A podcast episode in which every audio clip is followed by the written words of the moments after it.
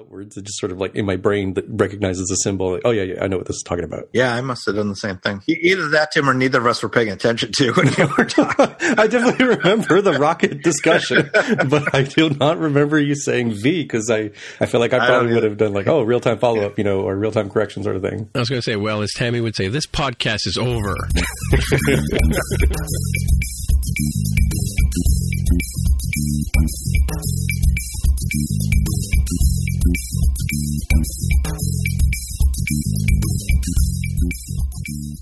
So, hey, everybody, welcome to episode 238 of the More Than Just Code podcast. My name is Tim Mitra, and I am in Toronto, Ontario, and I'm joined once again by Mark Rubin down in San Jose, California. Hello. And we also have back in Seattle, Washington, Jaime Lopez Jr. How's it going? Alrighty. So let's dig in. We got some uh, a couple of fact checks from last week. So and, and I, was, I was chatting with um, a friend of the show, Steve Heyman, who works for a fruit company here in Toronto, um, about the pronunci- my pronunciation of Sat- the Saturn V rocket. And I trying to think. I was trying to think. At the time, I kept saying Saturn V, and um, I said Saturn V on Spotcast like three or four times when I was talking about my pick from last week. But and I'm just trying to, re- trying to think when did I switch from Saturn V to Saturn V? I don't remember you saying Saturn V because I, I probably would have called you on it. Because Yeah. it's not because it's not Saturn V, it's Saturn Five. No, I know. Well, actually, no. So, so yes and no. Um, is that the one you put in here in the Ask MTJC, Jaime? My response to that? Yeah, you have, My a, later have a tweet response? about that. Yeah. So I, I was chatting with Steve Heyman about it because he was he was, he and I are roughly around the same age, but but unlike me, he was actually in Florida for the launch with his father and his brother, I believe. Right? I've seen a picture that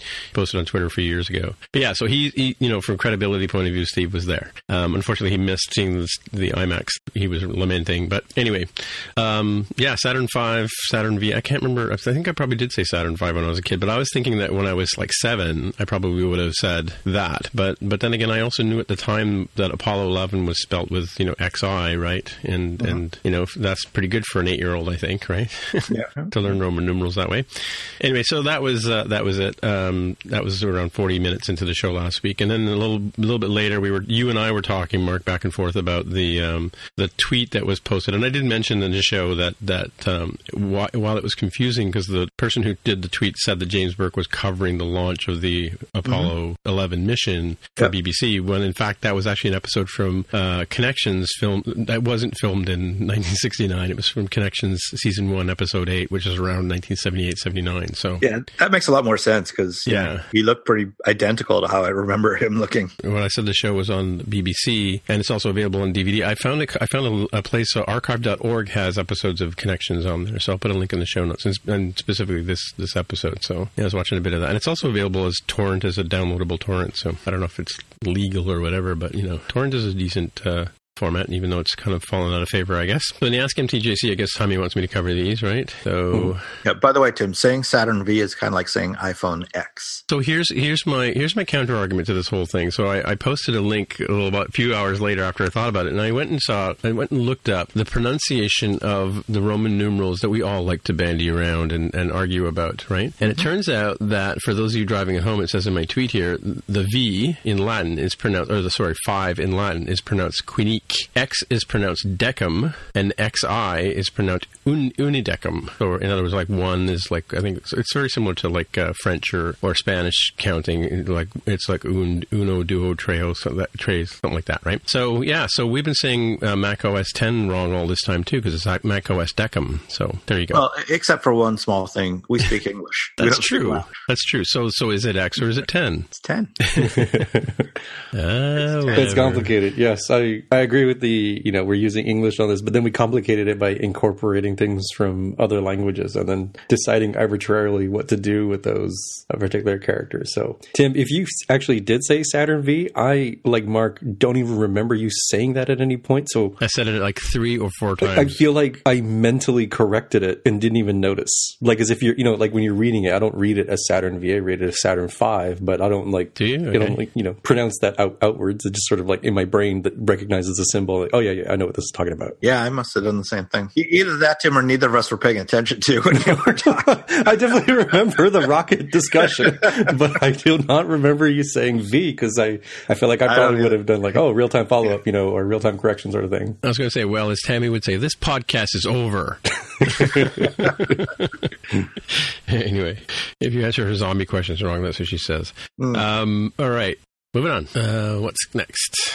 Oh, is it me again? Okay, so uh, following. So I found this article interesting. I was a Gizmodo article about why this password. I'm going to read it out to you so you get the gist of it. It's JI32K7AU4A83 is a remarkably common password. Like you know, in most of these lists where people put password, password one, you know, QWERTY, and one two three four five six as passwords, and they're they're notoriously bad passwords. And I found this interesting. This article interesting here, and I don't know if you guys are having a look at it, but uh, and we've talked about this website called Have I Been Pwned before. Um, somehow I got onto it, and every now and then when when some major site is exploited, I get an email saying that you know potentially my email address has been has been uh, leaked out and that kind of stuff. So I usually dutifully go in and change my passwords using one password and that kind of stuff. But but this particular password, this J one JI three two K seven AU, I Gizmodo wants me to describe uh, this JI three two K seven. We'll just call it that password has uh, has been breached 141 has had been in 141 breaches on Have I Been Pwned.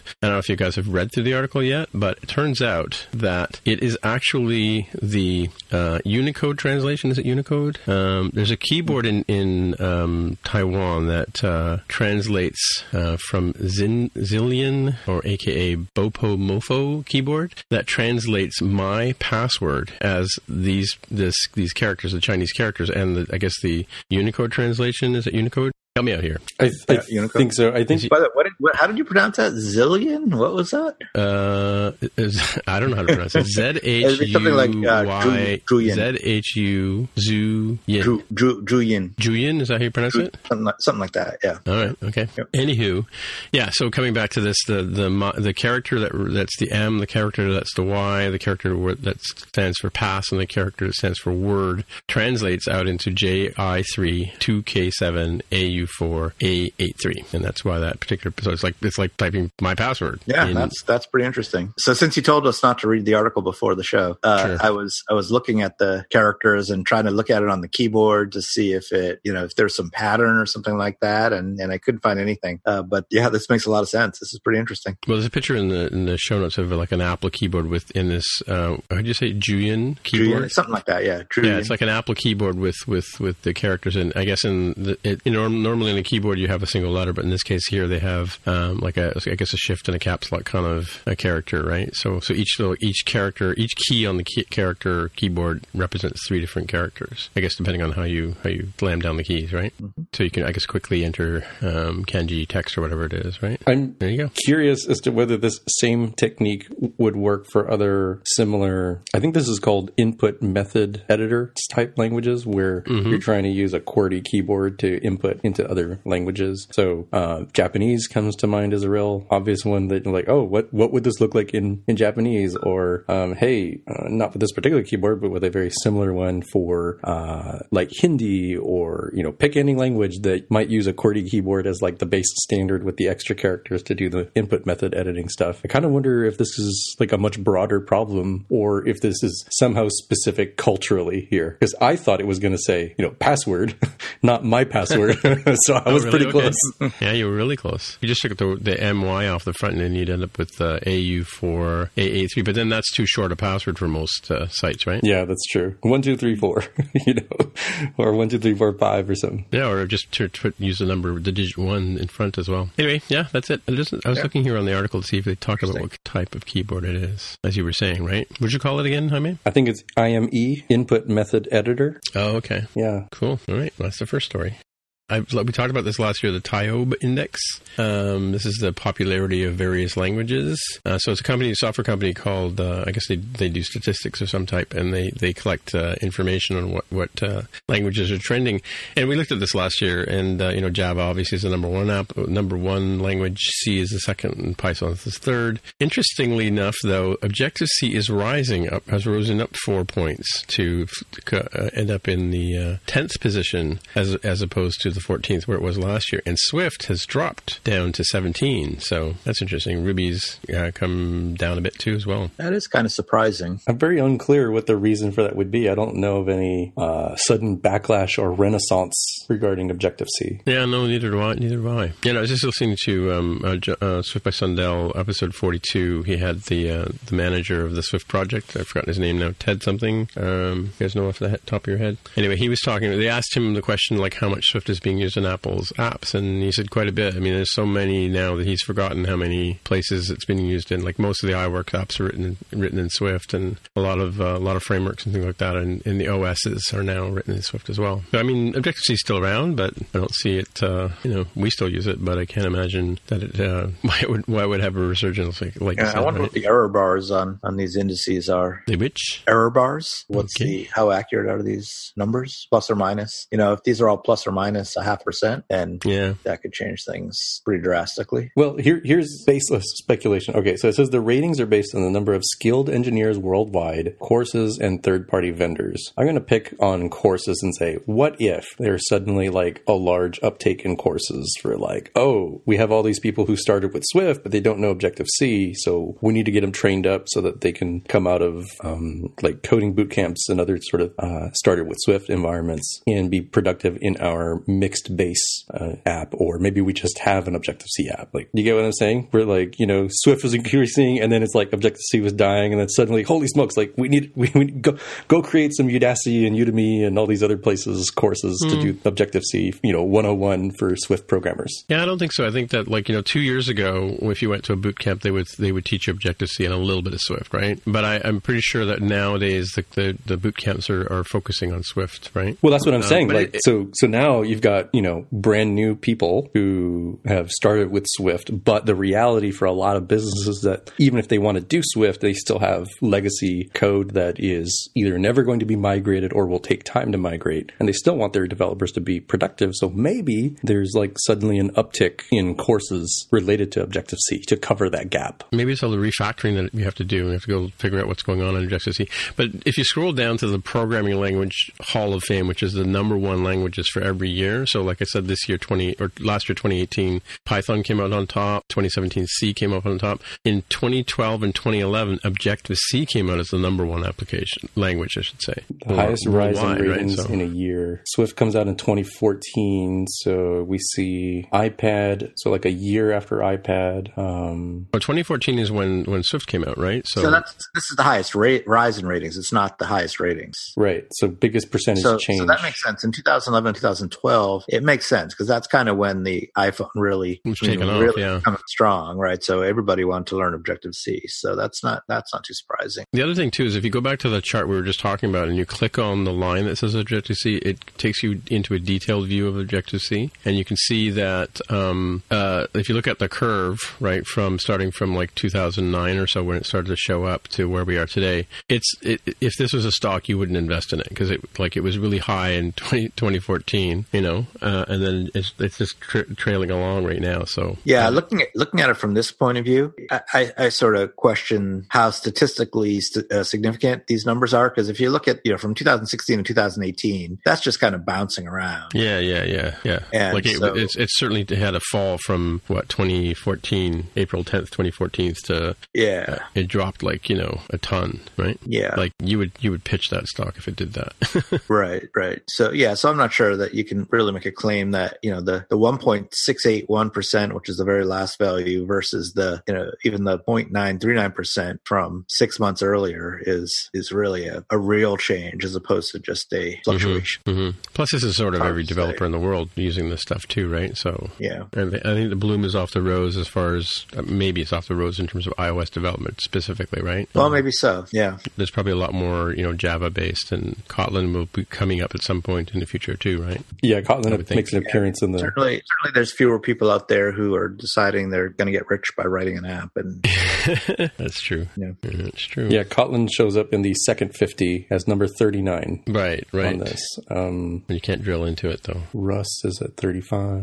Yeah, some of these that are falling make sense, and then the, the risers. I don't know. Well, we'll see. Maybe next time we'll see this in you know closer to the end of the year and see if, if things have changed. Well, it's something to look at and see, you know, longer term trends. Maybe it's yeah. Jim Marks might maybe it's just a weird statistical oddity this particular month. Yeah. Mm-hmm. Mm-hmm. Yeah, we'll just have to see where we end up next year. We talked about this last year, which is why I put this in in the uh, follow up.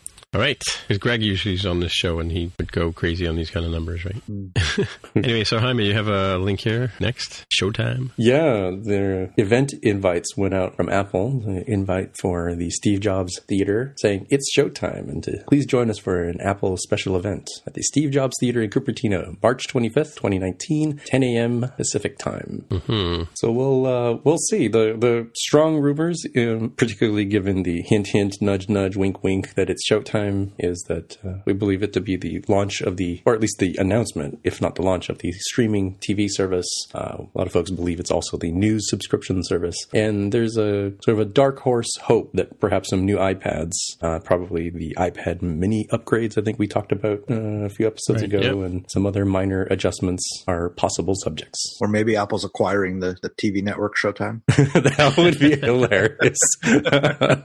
Well, the last time they used this Showtime thing was to announce the, the Apple TV. I think the last time around, I think is what they said. But yeah, and it, you know, and and the the even darker horses are the the the large um, 6K display, and uh, there was an iMac or an iPro Mac Pro that was rumored at some point. So I was talking to somebody about that yesterday at the meetup. Um, but yeah, so who knows? We'll we'll have to wait and see. But yeah, definitely we think that they're like things like they're talking about, you know, rebooting Steven Spielberg's Amazing Stories, and their La La Land is going to be on there, and a new Battlestar Galactica, something to do with space, Deep Space Nine. That's because of showrunner Ronald, Ronald D. Moore, right? Mm-hmm, mm-hmm. And uh, an even disturbing one, a remake of um, Time Bandits, which I'm not pleased about. Why? I know this is going to end up getting covered on Spotcast, but can you give me? yes, I saw that in the show notes for Spotcast. yeah, yeah. There's a semi cross promotion, but also like I saw this while peeking at, at the show notes for yeah. yeah. for. Um, I think my comment was, "Oh God, no!" Or something. Yeah, like I'm like, what do you think will happen exactly? Like I know reboots and remakes don't always go well, but what what has you so afraid of the of the uh, this reboot here? Oh, Time Bandits is such an amazing movie, and I just I finally got to see it in the in the theater um, last year when it when it was played at the TIFF Lightbox, right? But because I've only ever seen it on on uh, VHS and on Blu-ray, right? But I'd never actually seen it on the big screen. It's such a I mean Terry Gilliam is such an amazing director, one of my favorite directors, right? And he's all there's so much stuff to look at in every frame that he shoots, right? So I don't know. I mean, it's just it's kind of like you know, it's like remaking The Last Supper by Da Vinci, right? You know, it's a, it's, it's such, it's almost a masterpiece that movie, right? Okay, I, I can see that. So, I was thinking that perhaps there was some particular thing I was unaware, like you know, Michael Bay is attached to, as the director or some hilarious, you know, complete. No, it's, not, it's nothing like that. It's just it's just taking the idea and and um, I I don't even know if he wrote the original uh, original thing. Now that I think about it, Time Bandits right? Because he was building towards making his movie Brazil with all the movies he made in the early days, right? But um, mm. Brazil is again another another another amount. I saw Brazil like they they showed them back to back. They showed Time Bandits one night and then Brazil the next night. So yeah, yeah, definitely. If you ever get a chance to see the, either one of those two in the in the on the big screen, definitely go. It's my advice. Yeah. So it just it worries me that that you know. I mean, I'll probably watch whatever it is they end up making out of it, but you know, it's kind of like remaking Star Wars, which I wish they would stop doing.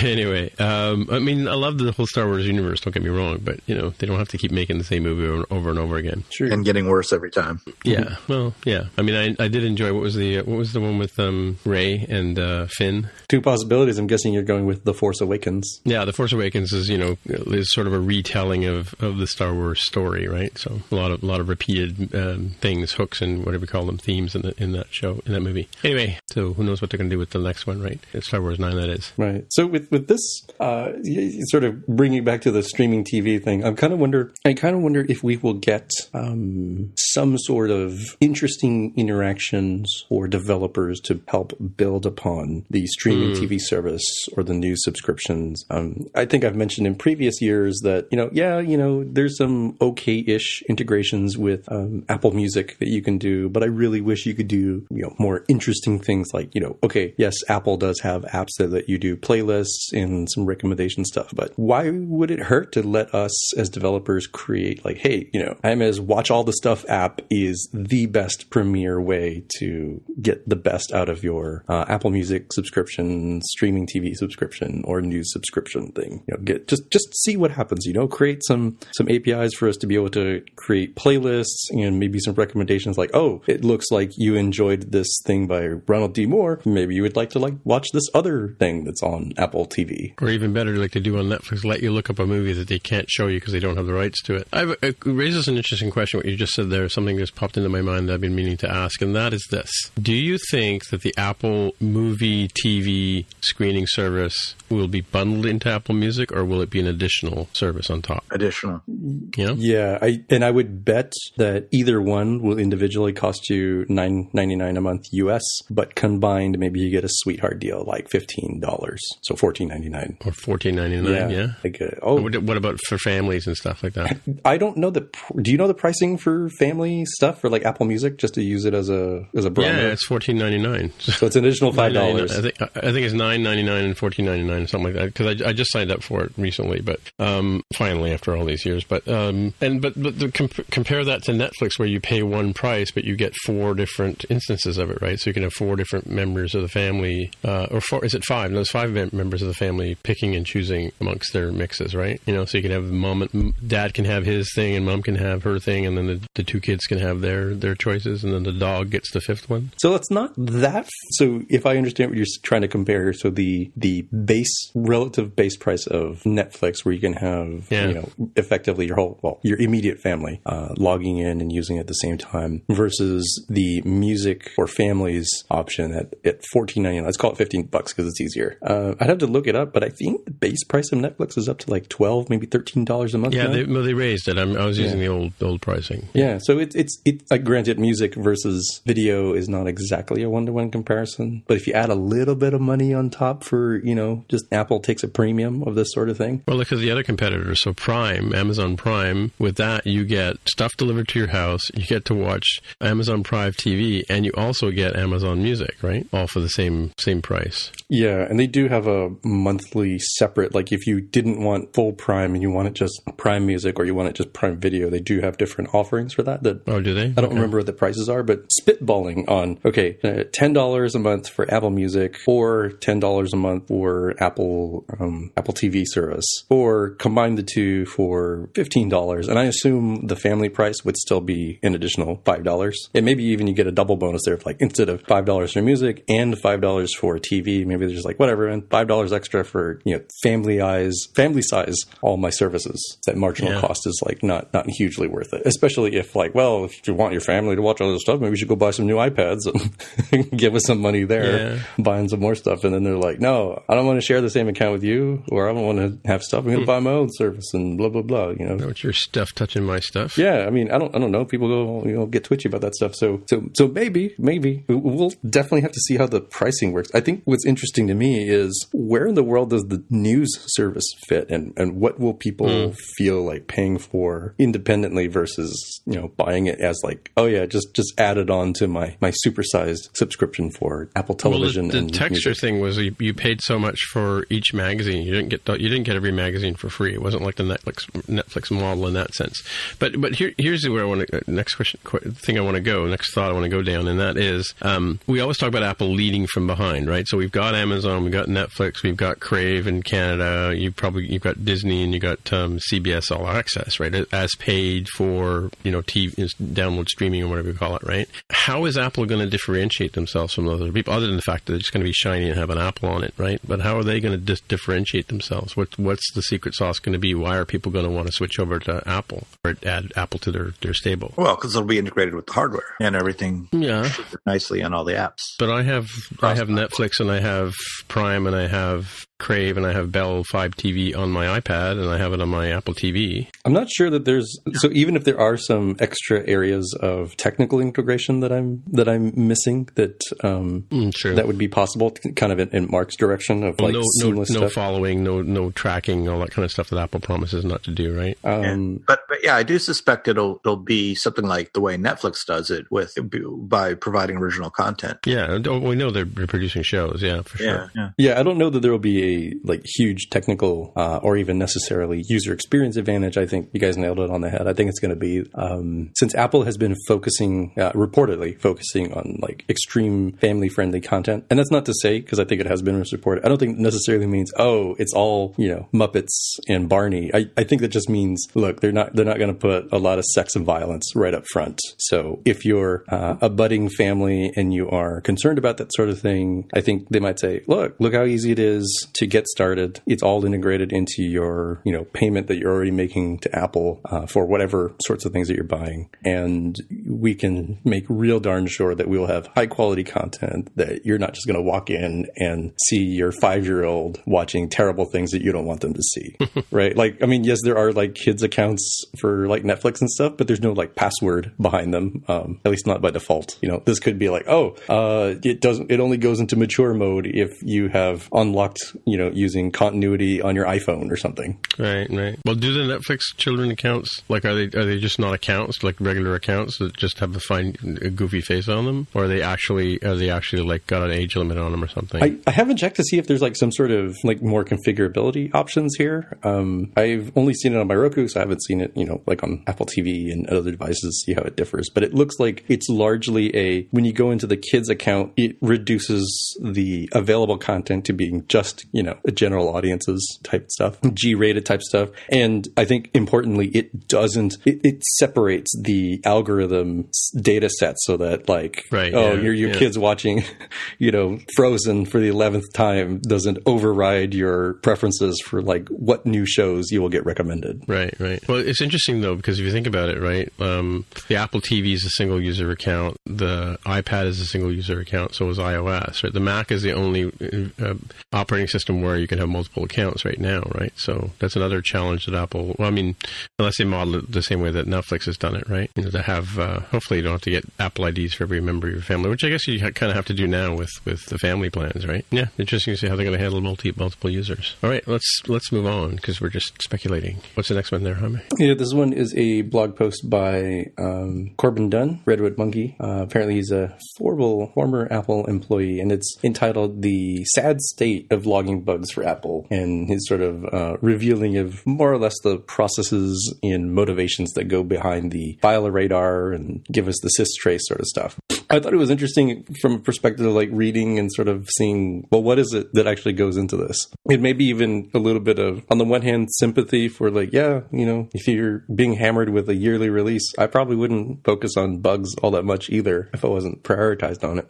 But on the other hand, thinking, well, they do have a lot of money, so maybe they could just hire some more developers who can hmm. triage those things. Like I, I feel like there are many feelings I have towards this, and I don't really have like a, a consistent uh, viewpoint on it. Yeah, I don't know. I mean, it's funny because I've I've heard managers who are involved in, in this kind of work at Apple say that, that the radars do get read. And is this bug reports or radars? I don't. Is it the same thing? Same thing. Yeah, I think so. Yeah. So yeah, the bug reporter, right? And I mean, this this story is obviously one perspective, and it and it's sort of I've seen a lot of chatter about it over the over the last week, but uh, or last couple of days about the fact that you know, like from what they're saying is that internally people don't like to get involved in bugs because it steals away from their their required work that they have to do. Um, but so I, I, don't know. It's it's kind of a I, I know when we handle bugs, when I handle bugs independently, or when I handle them in, in large teams, they get handled. I mean, you know, because it's like that's part of part of the job. Um, you know, somebody opens a ticket and it has to get addressed by maybe Apple's such a large organization with a large number of developers that things can slip through the cracks. But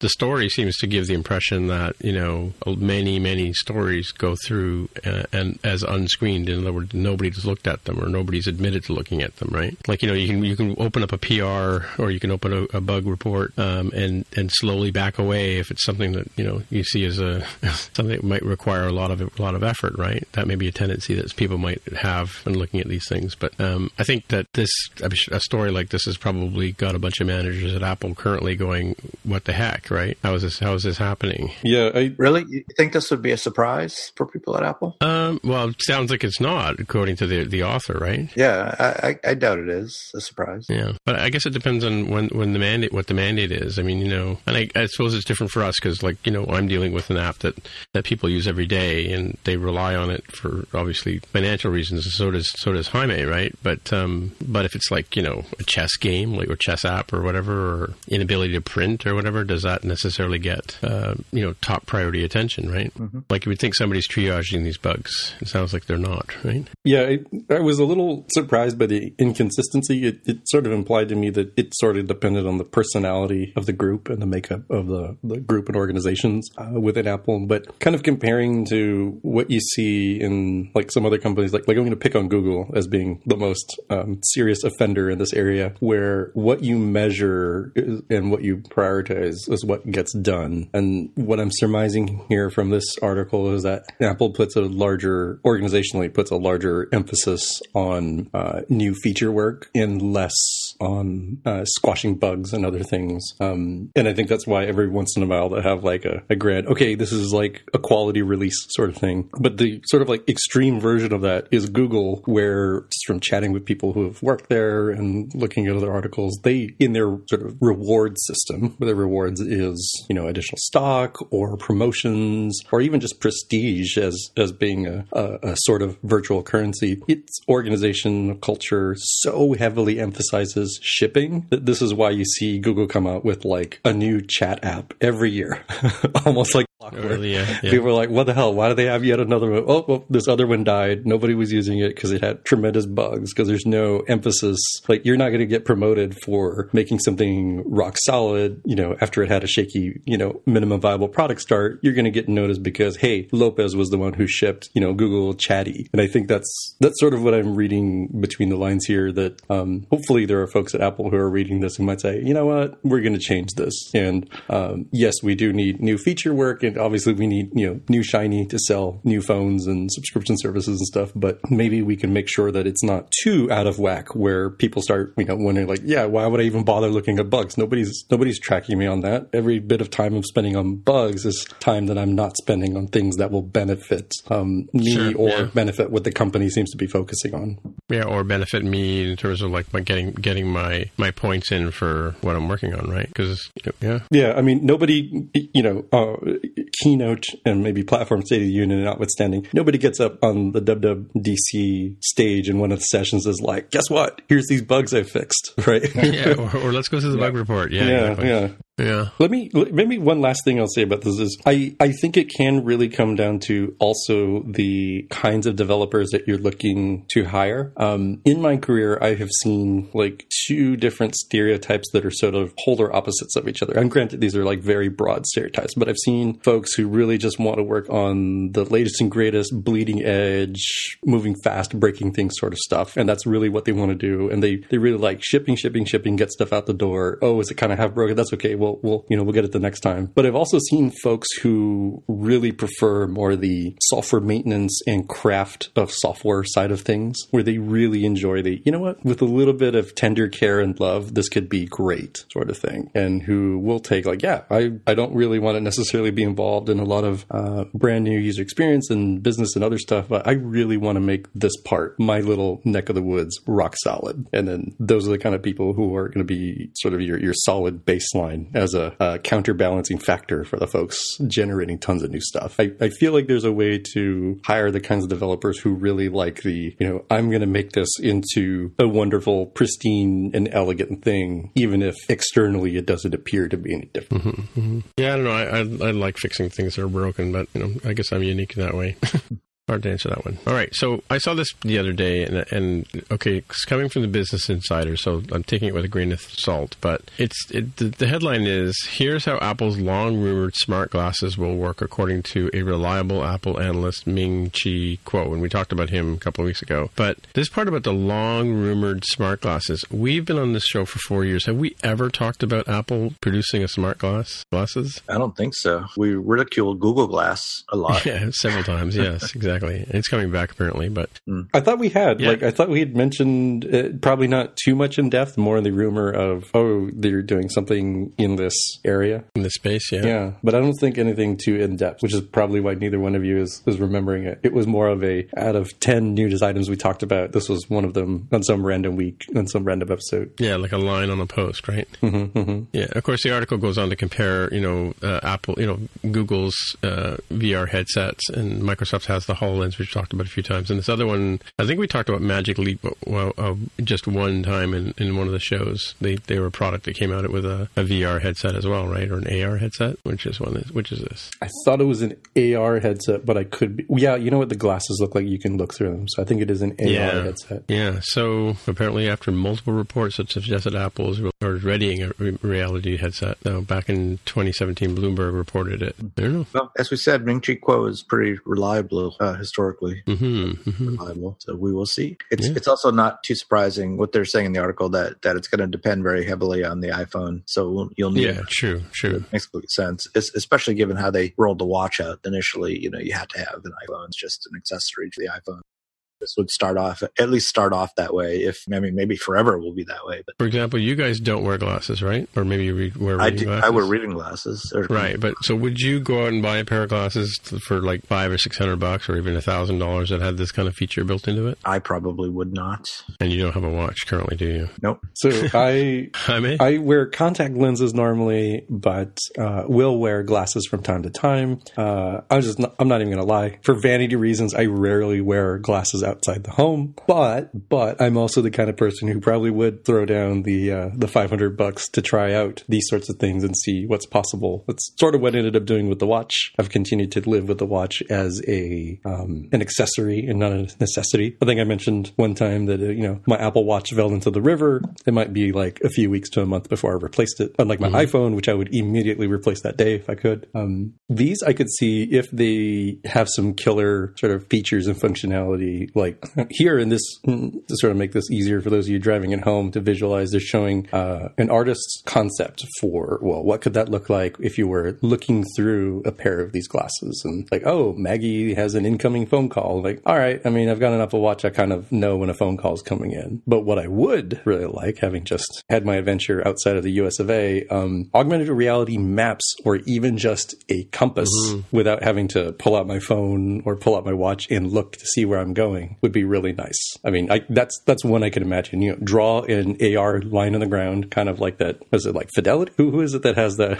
you've probably seen the commercial, right? Where they have the Fidelity oh, yeah, like yeah, green yeah. arrow on the ground showing you your, your path to retirement. Um, hashtag not an ad. I'm not related to that. Path to the X-ray area. Yeah, uh, but just you know something like you know showing an arrow of like go this way and then turn right, turn left. Oops, you went the wrong way. You know, make a U-turn. I think that could be pretty useful as like the first um, the first basic utility sort of thing that you could have. You would need yeah, some sort of heads up display would be kind of cool, but but then maybe also distracting too, right? I don't know. Yeah, I you're like I, you're trying to see, you know, I don't know, the latest menu on some cool food truck, and then Bert Sally has sent you an iMessage like, no, I'm trying to read text. Stop putting text over my face. You know, that's that's going to be a hard one, I think. Yeah, I've dropped a few bucks on on eyeglasses, just regular eyeglasses over time, and um, yeah, I don't know, I'd, I'd kicking up another doubling the price of the glasses or whatever to have uh, Apple in my face. I don't know. I think I'll go with Mark on this one, unless of course I was developing. Um, yeah, I mean, I, this is kind of a silly artist conception, but like, I don't think I need to see battery life in, in front of my eyes at all yeah, time or yeah. Wi-Fi strength. Yeah, yeah. Maybe the clock. I think that should be like an option. You know, I could see people yeah. wondering like, what time is it without having to pull out their watch or their phone. I get that one, but Wi-Fi connectivity strength seems like not such a great one. Yeah. Diagnostic mode, perhaps, of like, what's going on? why is my why are my glasses not showing me interesting stuff? And all right, so uh, our next story, uh, this came via Marin Todorov, actually. He posted this to us uh, that he saw an article on changes to U.S. tax laws. So I don't know if you guys have had a chance to. Yeah, I did. It's, it's, unclear how this will affect iOS developers, at least, uh, since we don't sell directly to customers, consumers. Apple does the selling directly to consumers. So in theory, they would have to charge the sales tax. Yeah, I think he was talking more about um, developers that sell directly to clients, right? Like not through the app. Because Apple would, if this was the case, Apple would collect the tax for us right, and submit right. it, and which they, they do with our our state our, our federal tax or HST it's called. Yeah, so it sounds like for App Store purchases and in-app purchases and subscriptions and stuff, that totally makes sense. Um, when you have like a pay with PayPal sort of option that doesn't go through the App Store for some sort of like buy our T-shirts sort of thing, right?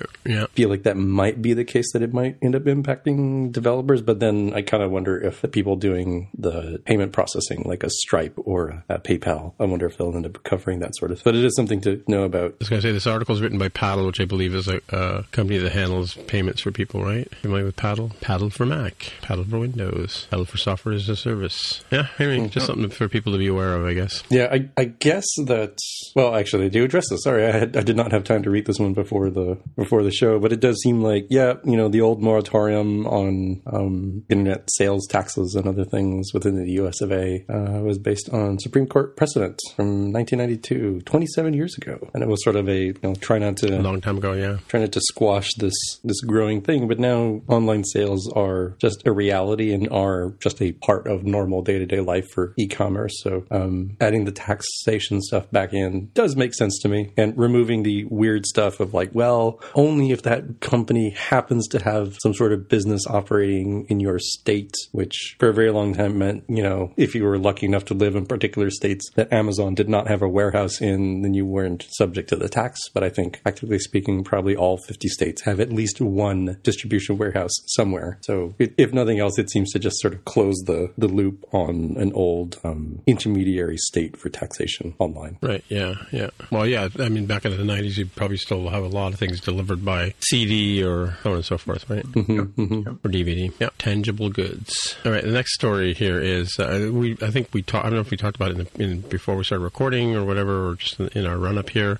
Um, but I pasted it in here basically that Apple has bought recently, or just bought like within the last couple of days, a company called Laserlike, which is an AI startup focused on focusing on news topics. And this is a brief little uh, article here, uh, more like a headline kind of thing. You know that um, the, for, the, the company is headed up by uh, uh Google former Google John Giannandrea, uh, and um, yeah, just you know mm-hmm. another acquisition. Nothing really sticks out. I am not familiar with the company. Uh, don't know really what they do. I haven't used their app, so can't say too much about it. But it's you know it's consistent with everything Apple's been doing lately, so it makes a lot of sense. Mm-hmm. Let me. I was looking at the article to figure out if this was covering personalization, which it appears it does, or the alternative that came to mind with machine learning was um, doing like machine based summaries or collation of data, right? So I would think, was it back in 2011, 2012, probably? There was a startup in Seattle called Wavii, W A V I I, not Roman numerals. Mm-hmm. Um, Are you sure? I'm, I'm, pretty sure, but now I have now I have doubts. Too. um, they were working on something that would try to create sort of condensed versions of news where you could see like almost like a node of news. It could be like, oh, it noticed that People Magazine and TMZ and the New York Times are all talking about. I think at the time it was like Whitney Houston's death, for example. Um, this unfortunate event, but just like show you, you know, collect all that, collect it as sort of a here is a topic, and then you can, you know, filter down to the actual sources that that came from. But they would give you a sort of a summary of what had just happened. And from what I recall, I think they were acquired by Google not long after, like 2013, 2014, probably. So that's why I was wondering, just my very long aside saying, oh, I wonder if this AI company was doing personalization or if it was doing automated summaries, both of which I think will be pretty important topics going forward. Right, right. Cool. All right. Well, I guess we're at the picks portion of the show, Pickorama. So, um, how many do you have any picks? I do. I have one on safely supporting new versions of Swift by Alan, an iOS software engineer at Uber. And in that, he talks about uh, sort of the three different ways that you can sort of handle having uh, new versions of Swift come out. Uh, he says, like the first way, I'll just read the read the main titles of each of these sections. Like the first way, in one big go, where you say, all right, we have some quiet time. Swift, you know, X plus one has come out. Time to just bite the bullet, run the migrator, fix whatever it is that it didn't automatically migrate, and then move on. That's sort of like the painful way of doing it. As he points out, only kind of works if you're in a small team or your code base is manageable enough where you can deal with that. Um, and it's something you can review in a handful or maybe even just a single pull request. Uh, the second way, using conditional compilation, certainly seen that too, um, mm-hmm. where you know, you know, if your Swift version is a particular one, do this one thing. Otherwise, use this other version. Uh, I've even seen it nested a couple times where there were unfortunate differences between minor versions of Swift. Or step number three, or sorry, the third way, using multiple Swift versions at a time time, and that's by using the the trick of having things in small compartmentalized modules, and then each module can then set the version of Swift that it is compiled with. Hmm, I see. Yeah, I don't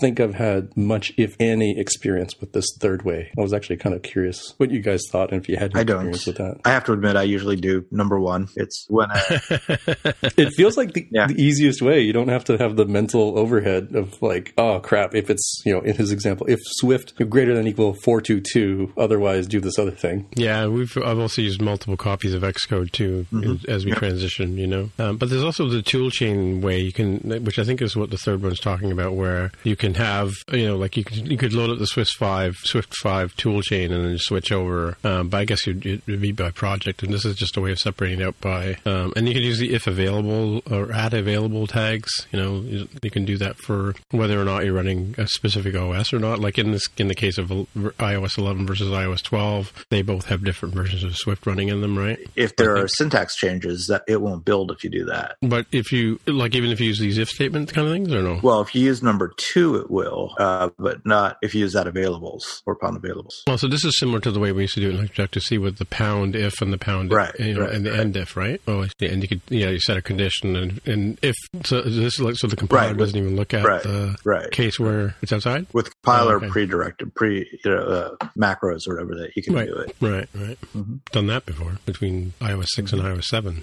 Yeah, and I think Tim, to round out the thought you had on the tool chain, I think you could do like in their example, they have like, oh, here's code that was in module A compiled in Swift 4.2 mode, and then module B compiled in Swift 5.0 mode. Uh, that would only be possible if you were, you know, switching to the new tool chain, which is then backwards compatible to compile and accept the uh, dash Swift dash version that uh, Swiftium gave us in 2017 as a compiler flag.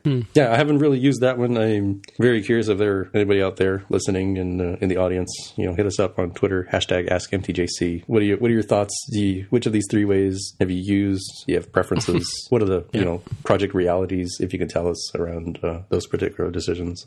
Yeah. All right. Um, my pick is my first pick is kind of an interesting one. I saw this on the on the streetcar this morning. Um, a couple of tweet, three tweets from Jason Kint, uh, and I'm not sure when this took place, but apparently uh, um, a gentleman from Google was um, being questioned by I guess what is this? What Con- Congress? I guess um, or Judiciary Committee, whatever that is. Uh, and I guess a Senator Hawley uh, was asking questions of Google, and they were talking about. He was talking about the fact that a user can turn off location services on Android, and yet Google will still continue to record the person's user location. But I don't know if you guys have seen these three, but um, the the best line in it, and the third the third video is pretty much the one where the, the senator owns the Google guy. But um, at one point he talks about this. It's kind of like that you know Eagles song. You can check out anytime you like, but you can never leave. so. But the fact that you know you you can turn off location, but no matter what you do, you're you know every four every four minutes the device is still going to contact Google. And the, the gentleman was talking about how you know it's designed that way so you can they can route their phone calls to you or figure out where your location is. And he's like, you just said you know you can turn off the location and yet you're still tracking location. So, so if you have a minute, take a look at take a look at these two videos. Yeah, the whole idea of them building profiles on, on people and stuff like that, I guess, is the, and the fact that people don't opt into this and they, they think that the products are free, but in, his point is that they're not really free because you're they build a profile on you and then they turn around and sell that to their advertisers and stuff like yeah, that. yeah, yeah. People complain about Apple products being expensive, but you know what? In in terms of real cost, I think you, you're you're spending a lot. You're giving a lot more to Google and Facebook than you are to Apple. Yeah, for sure, for sure. It certainly strikes me that you know it's a it probably something very similar to GDPR, the General Data Protection Regulations that are in the European Union at some point in the United States and and possibly elsewhere. And this seems like one of those first steps towards that movement happening. I think. Mm-hmm, mm-hmm. I mean, you know, you, yeah, you could you could argue both sides of this this story. You could see, I could sort of see part of what Google is saying about DeVries, this gentleman DeVries. I'm not sure his first name, but is saying about um, you know then it's necessary for them to to know where your cell phone is for the sake of, of routing phone calls to you, but but you know not necessarily like if if I turn off my location, then you shouldn't be able to track me as I travel around the city. Like my maps should stop working, admittedly, because I've turned off location services, right? But uh, and and while I do expect my phone call, my phone to keep working, you know, yeah. And and on the side note here too, I'm still using uh, DuckDuckGo. Have been using it for a couple of weeks now. I do find sometimes the searches aren't quite up to par with Google, but at least I know, you know rest assured that uh, I'm not being recorded every every movement I make on the web, right? True. Yep. Yeah. So cool. And if I, you know, from if I have a moment of weakness, I'll switch over to Google, and I mean just by entering Google.com into the search into Safari and, and do do that search and find out if I'm getting a good answer or not. Anyway, that's my first pick. Uh, my second pick is um, we, I, I, think you guys we've talked about this a few times. The, the posters and and the uh, billboards around saying saying why phone, and um, I think Apple took it on the nose a couple of weeks ago. Uh, I forgot what it was, but something to do with with uh, oh maybe the FaceTime exploit, right? Um, that that young lad in, reported. But uh, this is an interesting site which lists off the different ways that Apple doesn't track you. Just I guess it keeps up keeping up with this this thing. Uh, one, the first point is Apple never sells your data. Um, if you take your phone into Apple, they recycle it, uh, and they'll even recycle smartphones that aren't from Apple. They'll take them apart and recycle the bits and pieces and when take them in for trade in. Uh, the whole idea behind Face Face ID, uh, Apple doesn't store an, a copy of your image, right, of your face itself. And then you know iOS 12 being faster on even on older phones um, as well. Um, Apple, if I'm waiting for this animation to end, Apple lets you limit how advertising follows you. So if you don't want to be tracked at all, you can just go in and turn them off. Actually, Rich reminds me, and you guys use Apple Mail? Yes. Mm-hmm. Sidebar here. Um, somebody was telling me about a preference today in Apple, or so Joe Joe Chaplinsky, I think, was was tweeting back and forth with somebody on about the on the Mac. Uh, there is a preference, something about tracking you when you're when you're or turning, uh, not allowing people to know when you've even read their email. Oh, read receipts. Oh yeah, that. No, it's not read receipts. It's something else. Um, load remote content and messages. Where's that one? It's under viewing. Viewing. Yes. Email messages may contain Im- images. Why is that one turned? Is that is that so stop, stop the pixel tracking and stuff like that? Well, it, it may, but I mean the the main use for it is is to save bandwidth, right? So you don't have to. You're not downloading everything immediately. Sure. Right. Yeah, we're talking about under viewing. You can uncheck the load remote contact and content and messages. Yeah, it speeds up downloading images and stuff like that, right? But but it can also be used to track whether or not you're actually receiving the message or even opening it, right? Because it, it, Yeah, makes true. a call to the server to load that image, right? Let me just see if I can find one that's got an image in it. Or one the airline. Here's one from the airline. Oh, interesting. We should talk about this one too, shouldn't we, Jaime?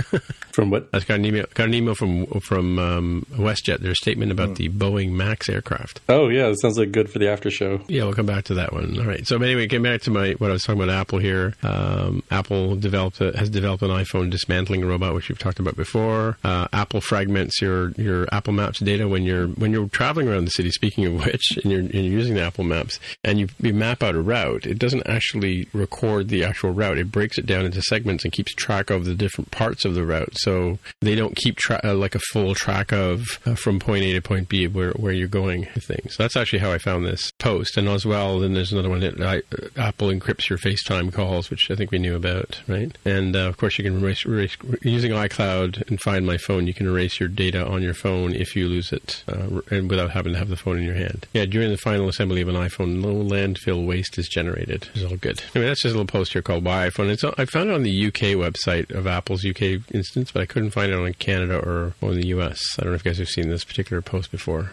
I have not. And I also hmm. tried the same thing to see if it was available in the Yeah. US and Canada. Yeah, you get a get a 404. Yeah, cool. So I guess that's it for the week. Uh, so Jaime, if people want to get in touch with you over during the week, how can they do that? I'm on the internet as at Dev with a hair. All right, and Mark, if people want to get in touch with you, Mark R at smapsoft.com. all right. My name is Tim Mitra, T I M M I T R A. On the Twitter machine is the best way to find me. And until next week, we'll say bye bye. Bye.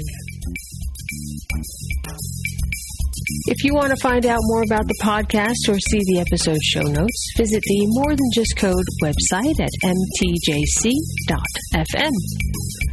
You can get in touch with us on the website or follow us on Twitter at mtjc underscore podcast. If you have feedback or questions, send us a tweet with the hashtag AskMTJC. If you like the show, please consider recommending us to a friend, writing a review on iTunes, or pledging any amount at patreon.com slash mtjc. You can find details on how to help us out on our website at mtjc.fm slash sponsor us. Thanks for listening, and we'll see you next time.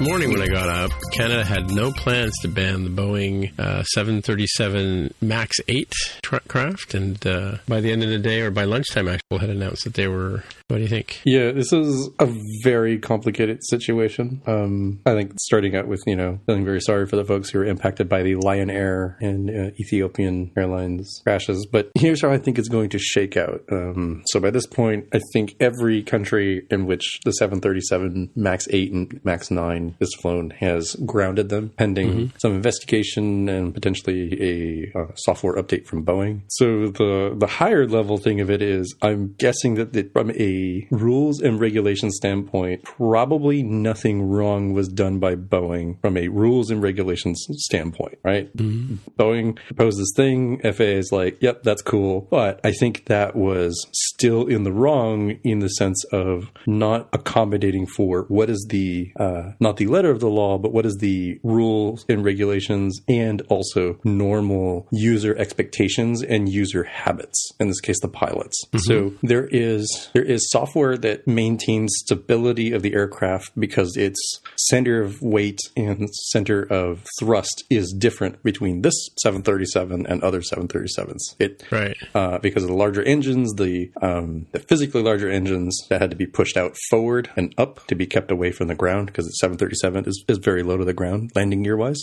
and that higher um, thrust engine will tend, especially being in the front, will tend to pitch the nose up. So there's this software called MCAS, and I forget what it stands for, but it's supposed to read from this sensor to figure out what's the angle of attack for this aircraft and is it going into a stalling situation? Because without that software, it would hypothetically be a whole lot easier to stall the aircraft. Mm-hmm. Um, so it's working kind of similar to what happens with military, modern military jet fighters who uh, they could not fly at all with, um, or certainly not within their full envelope because they're not aerodynamically stable enough um, as just like wing devices. So this software tries to do this certain thing. There is, however, what appears to be this flaw or interesting situation where if one of the sensors ends up getting incorrect data, the airplane can decide, oh, I'm in a stalling situation. I better pitch down, which pitching mm-hmm. down is normally like a way to gain speed so that way you're, you do not stall. So this is where I'm getting at the like by rules and regulations, Boeing was probably okay because they said, look, we don't need to make any documentation updates here because if this situation occurs where the software makes the wrong decision, the normal um, resolution of that on the pilot's checklist of like something bad has happened, how do I resolve this problem? They have it for everything that could happen on an aircraft. The checklist at some point says, oh, uh, you've got runaway trim,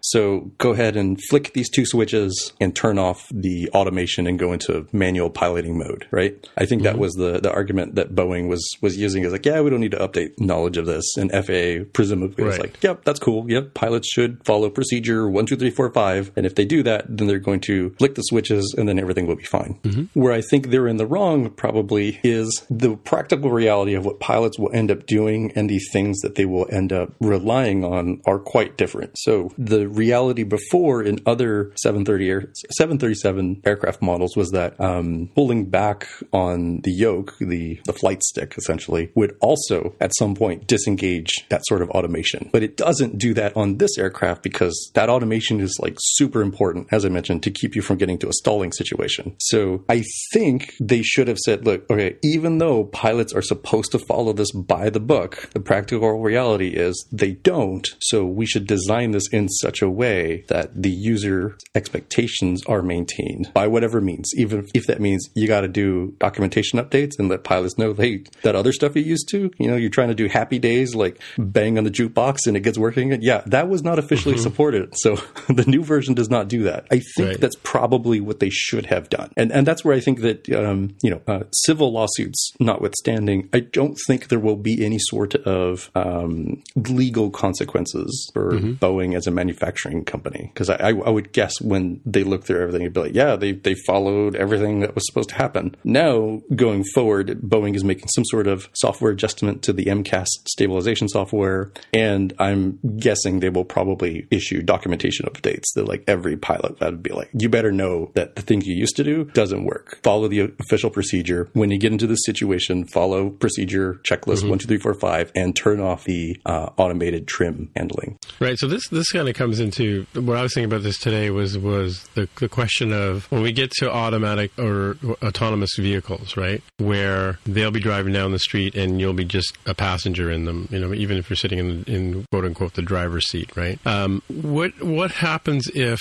a an autonomous car ends up killing somebody, running them over, causing an accident, whatever? Who's responsible for that? Is it the software developers who wrote the software that made that helped it make the decision it made in in injuring a person, or the driver or the vehicle? Like, like you know what I mean? Like, yeah, it's a, it's a really good question, I don't think there's been legal precedent set yet. Uh, I think it's probably reasonable to say that the software developer will not right. individually be held accountable because you know the they're working as an as an agent for the company, and the company has sure. a responsibility to make sure that their work is safe. So, right. So, but the company could certainly get sued. Right. Okay. Yeah. And be held liable, and this could be different in different countries. And I'm not a lawyer, so I don't really. yeah. Mm, yeah. Yeah. Well, yeah. Well, so I, one of the shows that Jonathan likes to watch, and I've been watching it this year, was The Good Place. I don't know if you watched The Good Place, Jaime. Only a handful yeah. of episodes. So, so there's one, there's a trolley or a streetcar um, exercise where they, they go. Th- I think they have an episode on it, and and the idea is, imagine you're driving a, a streetcar, and in front of you, and and you you've lost brakes. There's no way to stop the, the streetcar, and you're driving. And in front of you, directly in front of you, are five people working on the track, right? And so you can turn to the right, like you can take the right track, but on the right track, you're going to hit your best friend. So which do you choose, right? And of course, oh, they go okay. through. They, they play this this scenario out several times in in the on the TV show, which is, I guess, in some ways funny, but but that's the same sort of thing. Like which which is the right decision to make, right? Yeah. Well, this this go this is much older than than the, the yeah, TV show, yeah. right? of course, but it's is it is it you know is it, it it's you know similar kind of question is if you if you have uh you know if you if you go left you have a fifty percent chance of killing five people, or if you go right you have a hundred percent chance of killing one person. Which do you do? That that kind of thing. These are standard morality questions, and there's there's kind of no there's no right answer, right? There's no good answer. It's, it's just you know it's lose lose no matter what. So it depends on the person. Yeah. So coming back to the to the plane the, the Boeing plane. I mean, in from what I heard this morning on the news was both uh, takeoff situations were similar. They both started on a, a steep incline, and within like m- minutes of of the takeoff, the flight crew was asking to return to the airport, and then uh, sure enough, you know, the next thing they did was crashed. Right. So hmm. I don't know if you heard any more than that. I may. No, just the you know I- initial reports of stuff. It will take time to get the black boxes and flight right, recorder yeah. and see. Like I would guess that it probably is that situation where they didn't follow the procedure, and that's what ended up in the the crashes. Um, which is why I say like, oh yeah, like you know, by the book, it's a totally fine engineering decision. But I think mm-hmm. meeting people where they are at and what their expectations are is something that shouldn't be tossed aside necessarily. Uh, mm-hmm. I think in most cases that I've seen that sort of thing, it's it's not with deadly consequences as a possibility. But um, even then, I think just understanding like, look, this might be the perfect thing that you want, and people by golly should do things a certain way. But consider, well, what if they don't do it the way we expect? Then what are the consequences? I think is still pretty valuable to do. Um, and maybe you can migrate your way towards perfection over time. But um, I think we shouldn't lose sight of like, look, even if the procedure says this, you got to do this other thing. Right, right. Yeah. Well, what can we say? Yeah, it's it's real sad and unfortunate. It's real sad. But I mean, what other choices do the the regulatory agencies around the world have? You have a yeah. brand spanking new model. It's only got uh, a handful of uh, holes out there in uh, in existence, and you have. Let's look at the context here. So, commercial aviation is so safe that every single crash is a pretty big news story, like enough to show up on the evening sure. news. Yeah, um, yeah, I don't know about your particular city or where people listening might be uh, kind of guessing that you don't see car crashes on the news unless it was a huge deal. Like yeah, even, you know, even a celebrity if, was killed, or like a family of four, or you know, uh, there was a fireball explosion that people could see from out there. Like it has to be pretty notable. Um, so that's that's sort of the context where where it's like it's so unusual to have you know a single crash that having two for the same model type in such a short period of time. Like, sure. it seems like an easy decision. Like, just ground them for now and figure out yeah. what's going on before anything else happens. So, has the U.S. airlines grounded their planes? Yeah. So the yeah, yeah, the the things that people might have seen during the day was um, they were given final dispensations to say, look, get it over to the maintenance bases. Don't fly anymore uh, commercial stuff. So flights that were en route at the time that the the grounding occurred were allowed to continue to their um, destinations, but ones that were like on the ground about to take off were like told, nope, you got to abort. You got to go back to the gate. You know, get the passengers off, and then fly. If you're not at a, an airport that has maintenance facilities, fly non uh, non passenger carrying routes to get over to your closest maintenance facility, uh, which has limitations on you know number of crew that can be on, number of flight segments that you can make, number of hours, that sort of thing. And there are airlines who um, are trying to accommodate the the grounding by letting you know foregoing um, rebooking fees and other things that would normally call into play if you were to change right, your, right. your uh, flight plans. Yeah, it sucks for the people who are, pl- are booked to go on those flights. But uh, yeah, I like this email I just see from WestJet here says that 92% of their fleet is still operating as usual, but you know, obviously the, the few few planes that they had for of the Boeing Max style are not flying right now. Know you know what's what, what's weird is is I don't, I don't know if this is a what the deal is, um, but it could be like maybe the way my, my wireless is laid out on my house. But when I use my computer or my iPhone at night when I'm down in the basement, um, it always jumps on like the 2.4 gigahertz network you know and so like i also just switch it over to the faster 5 gigahertz right? It's very strange. Do you have in your house do you see other people's networks? Wi-fi networks? Yeah i do. I see there's a whole bunch of them in our neighborhood too. But i wonder i wonder if it's because so i have a i have a base station up on the third floor which acts as a repeater. Yeah. And i wonder if maybe the there's less obstructions between the basement and this particular base station because I, I, I, just can't understand why it would always want to switch to the two i can't of course because it's an apple product i can't turn off the 2.4 gigahertz, right? Right. Well, my guess that the reason I asked if, the, if there are more networks in your house is yeah. uh, if there's a lot of traffic on those other networks and there's interference, mm-hmm. it will put you to the network that is that's got better reception. Yeah.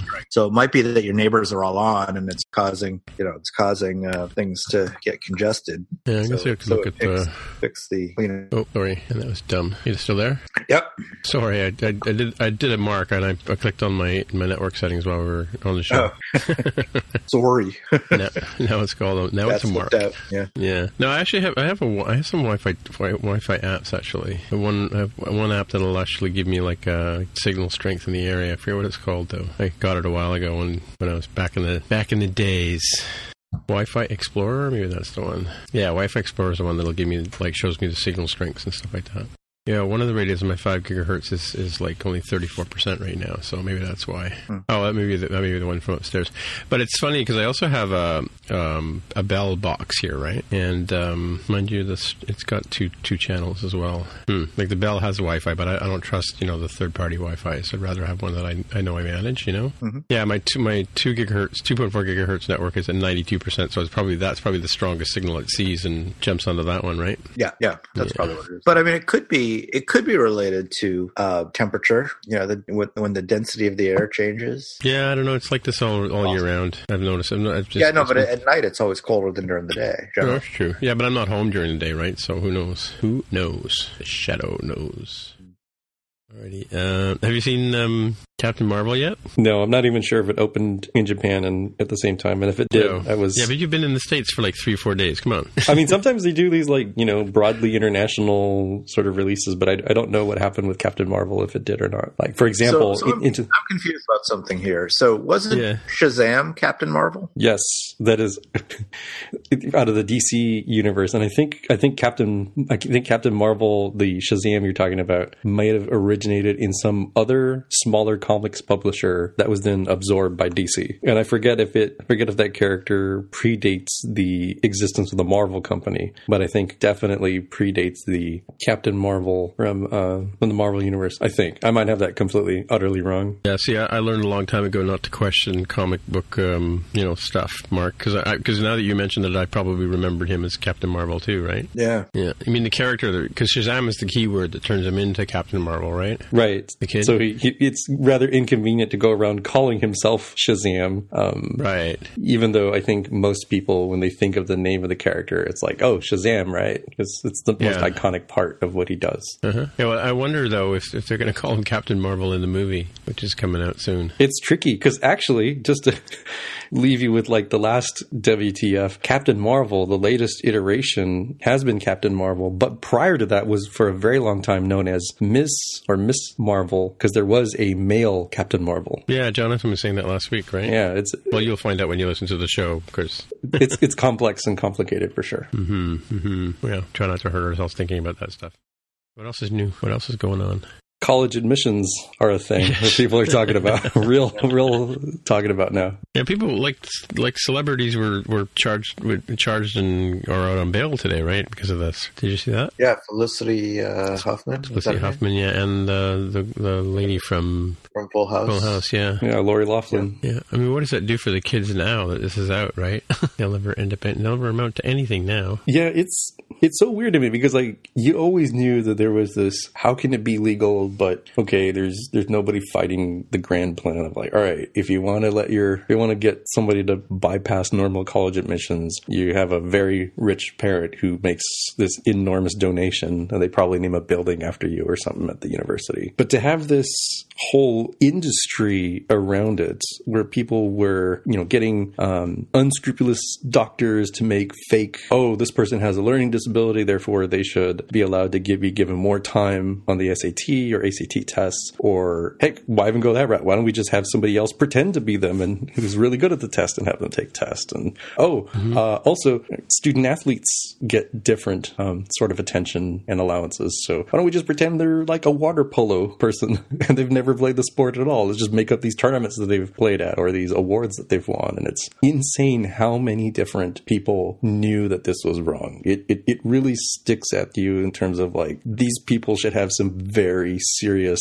life altering consequences. Because i think it's more than just like oh well you know this person didn't get into the school they wanted. These are being like these sorts of schools are being used as like filters right? Like you didn't get into stanford. Sucks to mm-hmm. be you. This particular company only hires people from stanford. Therefore you have been impacted by that. And i, and I think Right, that whole like prestige and filtering thing is sort of why it was worth the hundreds of thousands sometimes millions of dollars of like got to get my kid into this school sort of thing um it's it's absurd absurd and it, it it's i don't know it just causes this revulsion in in in a person to be like this is disgusting yeah i think uh larry loughlin's kid is probably the most hilarious one because they were like i guess they're like a minor youtube celebrity and Oh, really? on twitter like oh, i hate school school sucks so much Really? I really don't want to like. The only thing I'm concerned about is going to parties and what school is the best party school. And I was like, wow, really? Like you already have all the advantages. Like your parents can afford to pay for the best tutors and the best. You know, you don't have to worry about working a separate job or doing these other things.